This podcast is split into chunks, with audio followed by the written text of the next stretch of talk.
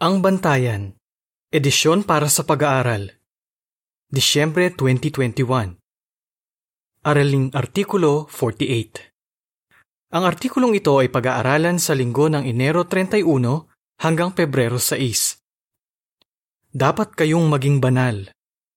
Temang teksto Magpakabanal kayo sa lahat ng paggawi ninyo. Unang Pedro 1.15 Awit bilang 34 Lumalakad ng tapat. Nilalaman. Mahal na mahal natin si Jehova at gusto natin siyang mapasaya. Banal si Jehova at inaasahan niya na magiging banal din ang mga mananamba niya. Pero posible ba talaga iyon kahit hindi tayo perpekto? Oo naman. Talakayin natin ang ilan sa mga ipinayo ni Apostol Pedro sa mga Kristiyano at ang mga iniutos ni Jehova sa sinaunang Israel matututuhan natin dito kung paano magiging banal sa lahat ng paggawi natin. Para po uno, tanong, ano ang ipinayo ni Apostol Pedro sa mga Kristiyano? At bakit parang imposible iyon? Sa langit man o sa lupa ang pag-asa natin, makakatulong sa atin ang ipinayo ni Apostol Pedro sa mga pinahirang Kristiyano noong unang siglo. Isinulat niya, Gaya ng banal na Diyos na tumawag sa inyo Magpakabanal din kayo sa lahat ng paggawi ninyo dahil nasusulat, dapat kayong maging banal dahil ako ay banal. Unang Pedro 1:15 at 16. Natutuhan natin sa mga sinabi ni Pedro na pwede nating tularan si Jehova, ang pinakamahusay na halimbawa ng kabanalan. Dapat din tayong maging banal sa paggawi natin. Parang imposible yan kasi hindi tayo perpekto.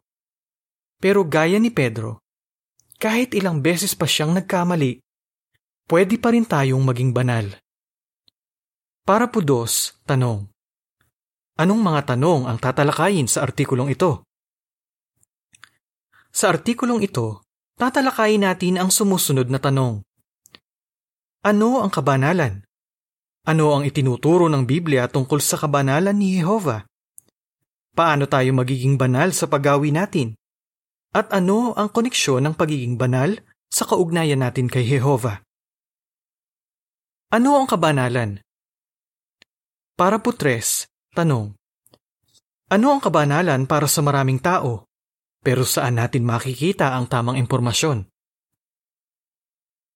Para sa marami, ang isang taong banal ay hindi masaya, nakasuot ng puti o magarbong damit at laging seryoso. Pero hindi totoo iyan. Si Jehovah ay nilalarawan na banal pero maligayang Diyos. Unang Timoteo 1.11 Maligaya rin ang mga sumasamba sa Kanya. Hinatulan ni Jesus ang mga nagsusuot ng magarbong damit at gumagawa ng mabuti pero pakitang tao lang. Bilang mga Kristiyano, alam natin ang ibig sabihin ng pagiging banal. Natutuhan natin ito sa Biblia. Alam natin na mahal tayo ng Diyos at hindi niya tayo bibigyan ng utos na hindi natin kayang sundin. Kaya nang sabihin ni Jehovah, dapat kayong maging banal, posible iyon. Pero bago tayo maging banal sa paggawi natin, kailangan muna nating maintindihan kung ano ang ibig sabihin ng kabanalan. Para po 4. Tanong. Ano ang ibig sabihin ng mga salitang banal at kabanalan? Ano ang kabanalan? Sa Biblia, ang salitang banal at kabanalan ay madalas na tumutukoy sa pagiging malinis sa moral at pagsamba o pagiging sagrado. Pwede rin itong mga hulugang pagiging ibinukod para sa paglilingkod sa Diyos. Kaya maituturing tayong banal kung malinis tayo sa moral, katanggap-tanggap kay Jehova ang pagsamba natin at may malapit tayong kaugnayan sa Kanya. Ang sarap isipin na pwede tayong maging malapit na kaibigan ng Diyos. Pero lalo pa tayong hahanga kapag nalaman natin ang itinuturo ng Biblia tungkol sa kabanalan ni Jehova. Banal, banal, banal si Jehova. Para po singko, tanong, ano ang matututuhan natin tungkol kay Jehova mula sa tapat ng mga anghel? Banal si Jehova sa lahat ng bagay. Ganyan siya inilarawan ng mga serapin, mga anghel na malapit sa trono niya. Sinabi ng ilan sa kanila, Banal, banal, banal si Jehova ng mga hukbo. Isaiah 6.3 Kaya para magkaroon sila ng malapit na kaugnayan sa kanilang banal na Diyos, kailangang maging banal ng mga anghel. At ganoon nga sila. Kaya naman nagiging banal ang isang lugar kapag naghatid doon ng mensahe ang isang anghel. Ganyan ang nangyari nung si Moises ay nasa harap ng nagliliyab na matinik na halaman. Para po sa is at 7. Tanong sa A, ayon sa Exodo 15, 1 at 11, paano idiniin ni Moises ang pagiging banal ng Diyos? Tanong sa B, paano ipinaalala sa lahat ng Israelita ang kabanalan ng Diyos? Nangakain ni Moises ang mga Israelita pagtawid sa dagat na pula, idiniin niya sa kanila na banal ang Diyos nilang si Jehova.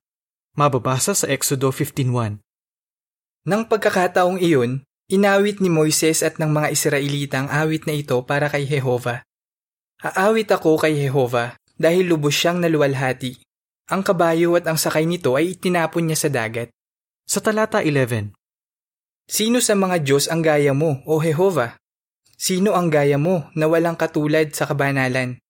Ikaw ang dapat katakutan at purihin sa pamamagitan ng mga awit. Gumagawa ka ng kamanghamanghang mga bagay. Hindi banal ang mga mananamba ng mga Diyos ng Ehipto. Ganoon din ang mga mananamba ng mga Diyos ng Kanaan. Kasama sa pagsamba nila ang paghahandog ng anak at kasuklam-suklam na sexual na mga gawain. Pero iba si Jehova. Wala siyang ipapagawa sa mga mananamba niya na anumang bagay na marumi, immoral o masama. Napakabanal niya. Kaya para maipaalala ito sa mga Israelita, nakaukit sa lamin ng ginto sa turbante ng mataas na saserdote ang mga salitang ito. Ang kabanalan ay kay Jehova. Exodo 28.36 Pero paano kung hindi naman nakikita ng isang Israelita ang lamina kasi hindi siya nakakalapit sa mataas na saserdote? Malalaman pa ba niya na banal si Jehova? Oo. Naririnig ng bawat Israelita ang mensaheng ito kapag binabasa ang kautusan sa harap ng mga lalaki, babae at bata. Kung nandoon ka, maririnig mo rin ang mga ito. Ako ang Diyos ninyong si Jehova at dapat kayong maging banal dahil ako ay banal. Dapat kayong maging banal sa harap ko dahil akong si Jehovah ay banal. Levitico 11.44, 20.26 Ayon sa caption ng larawan para sa para po sa is at 7, ang mga salitang ang kabanalan ay kay Jehova ay makikita sa lamin ng ginto sa turbante ng mataas na saserdote. Para po 8, tanong, ano ang matututuhan natin sa Levitico 19.2 at unang Pedro 1.14 hanggang 16? Pag-usapan natin ang sinabi ni Jehovah na binasa rin sa lahat ng Israelita. Sinabi ni Jehovah kay Moises sa Levitico 19.2, Sabihin mo sa buong bayan ng Israel, Dapat kayong maging banal, dahil ako, ang Diyos ninyong si Jehovah, ay banal. Posibleng iyan ang tinutukoy ni Pedro nang payuhan niya ang mga Kristiyano na magpakabanal. Mababasa sa unang Pedro 1:14 hanggang 16. Bilang masunuring mga anak, huwag na kayong magpahubog sa mga pagnanasa na mayroon kayo noong wala pa kayong alam. Kundi gaya ng banal na Diyos na tumawag sa inyo, magpakabanal din kayo sa lahat ng paggawi ninyo. Dahil nasusulat, dapat kayong maging banal dahil ako ay banal. Wala na tayo sa ilalim ng kautusang mosaiko.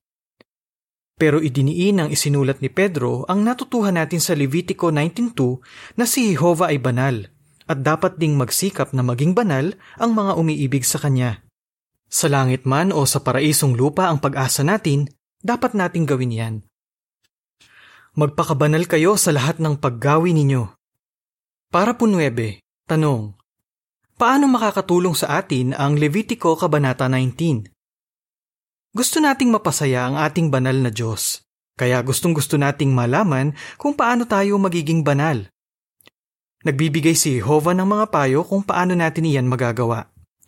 Makikita natin ang mga payong iyan sa Levitico Kabanata 19.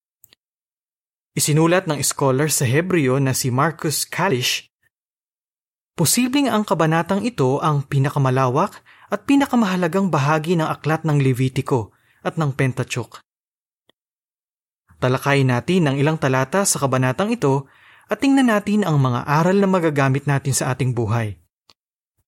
Isaisip na ang Levitico 19 ay nagsisimula sa mga salitang ito. Dapat kayong maging banal. Para po Gis at 11, tanong, ano ang sinasabi ng Levitico 19.3 na kailangan nating gawin? At bakit ito mahalaga? Pagkatapos sabihin ni Jehovah sa mga Israelita na dapat silang maging banal, sinabi pa niya, Dapat igalang ng bawat isa sa inyo ang kanyang ina at ama. Ako ang Diyos ninyong si Jehovah.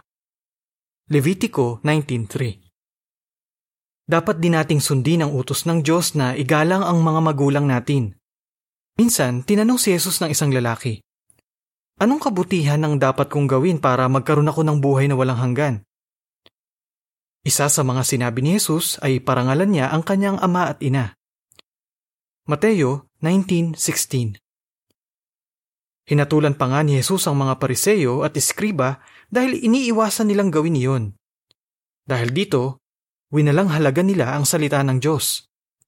Mateo 15.6 Kasama sa salita ng Diyos ang ikalima sa sampung utos, pati na ang sinasabi sa Levitico 19.3. Muli, isipin na bago banggitin ang utos sa Levitico 19.3 na igalang ang iyong ina at ama, binanggit muna ang mga salitang ito. Dapat kayong maging banal, dahil ako, ang Diyos ninyong si Jehovah ay banal. Para po 12, tanong. Para masunod ang Levitico 19.3, ano ang pwede nating itanong sa sarili? Kapag naiisip natin ang utos ni Jehovah na igalang ang mga magulang, baka maitanong natin, Nagagawa ko ba ito? Kung naiisip mo na kulang ang nagawa mo noon para sa kanila, pwede ka pa namang bumawi. Hindi mo na mababago ang nakaraan. Pero pwede kang magsimula ulit at magbigay ng mas maraming panahon para sa mga magulang mo. Pwede mo ba silang suportahan sa material, espiritual o emosyonal? Kung gagawin mo iyan, masusunod mo ang Levitico 19.3. Deskripsyon ng larawan para sa parapujis hanggang 12. Dinalaw ng isang anak ang mga magulang niya, kasama ang asawa't anak niya, at tinitiyak niya na regular niya silang nakakausap. Ayon sa caption, Kapag pinag-iisipan ang sinasabi ng Levitico 19.3 tungkol sa mga magulang, ano ang pwede nating itanong sa sarili? Para po 13, tanong sa A. Ano pang payo ang nasa Levitico 19.3? Tanong sa B, paano natin matutularan ang halimbawa ni Jesus sa Lucas 4.16 hanggang 18? May matututuhan pa tayo sa Levitico 19.3 tungkol sa pagiging banal. Binabanggit nito ang pagsunod sa batas ng Sabat. Dahil wala na sa ilalim ng kautusan ng mga Kristiyano, hindi na natin ito ginagawa. Pero marami pa rin tayong matututuhan sa pagsunod ng mga Israelita sa batas ng Sabat at kung paano ito nakatulong sa kanila. Sa panahon ng Sabat, itinitigil ang pagtatrabaho para makapagbigay ng pansin sa espiritual na mga bagay. Kaya naman kapag araw ng Sabat, pumupunta si Jesus sa sinagoga para basahin ang salita ng Diyos. Mababasa sa Lucas 4:16 hanggang 18. Pagkatapos, pumunta siya sa Nazareth, kung saan siya pinalaki, at gaya ng nakagawian niya tuwing araw ng Sabat, pumasok siya sa sinagoga at tumayo para magbasa. Kaya ibinigay sa kanya ang balumbon ni Propeta Isayas, at binuksan niya ang balumbon at nahanap ang pananalitang ito. Ang Espiritu ni Jehovah ay sumasa akin dahil inatasan niya ako na maghayag ng mabuting balita sa mahihirap Isinugo niya ako para ihayag ang paglaya ng mga bihag at paggaling ng mga bulag, at para palayain ang mga naaapi. Dahil iniutos ng Diyos sa Levitico 19.3 na sundin ang batas niya sa mga sabat, dapat tayong bumili ng panahon sa araw-araw na mga gawain para mas makapagbigay ng pansin sa espiritual na mga bagay. May dapat ka bang baguhin para magawa ito? Kung regular kang naglalaan ng panahon sa espiritual na mga bagay, magkakaroon ka ng malapit na kaugnayan kay Jehova na mahalaga para maging banal. Patibayin ang kaugnayan mo kay Jehova. Para po 14, tanong. Anong mahalagang katotohanan ang idiniin sa Levitico Kabanata 19? Paulit-ulit na sinasabi sa Levitico Kabanata 19 ang isang mahalagang katotohanan na makakatulong para manatili tayong banal. Nagtapos ang talata 4 sa mga salitang, Ako ang Diyos ninyong si Jehovah. Ang mga pananalita o ideyang ito ay labing-anim na beses na mababasa sa buong kabanata. Ipinapaalala nito sa atin ang unang utos. Ako si Jehovah na iyong Diyos hindi ka dapat magkaroon ng ibang Diyos maliban sa akin. Exodo 22 at 3 Kung gusto ng isang Kristiyano na maging banal, dapat niyang tiyakin na walang anuman o sino man ang magiging mas importante sa kanya kaysa sa kaugnayan niya kay Jehova. At dahil dala natin ang pangalang saksi ni Jehova, iiwasan natin ang anumang paggawi na makakasira sa banal na pangalan niya. Para po 15, Tanong, ayon sa mga talata ng Levitico Kabanata 19, paano magiging katanggap-tanggap ang mga handog natin? Para sa mga Israelita, tinatanggap nila si Jehovah bilang Diyos kapag sinusunod nila ang mga utos niya.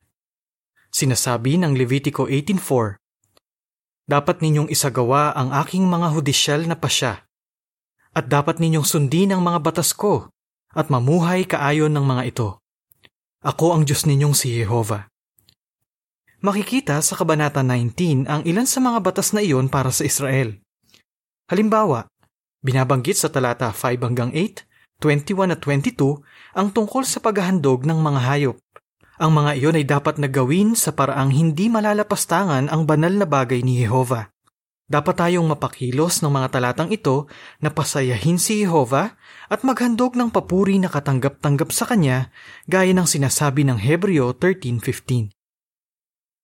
Para po 16, tanong, anong prinsipyo sa Levitico 19 ang nagpapaalala sa atin ng pagkakaiba ng naglilingkod sa Diyos at ng hindi naglilingkod sa Kanya?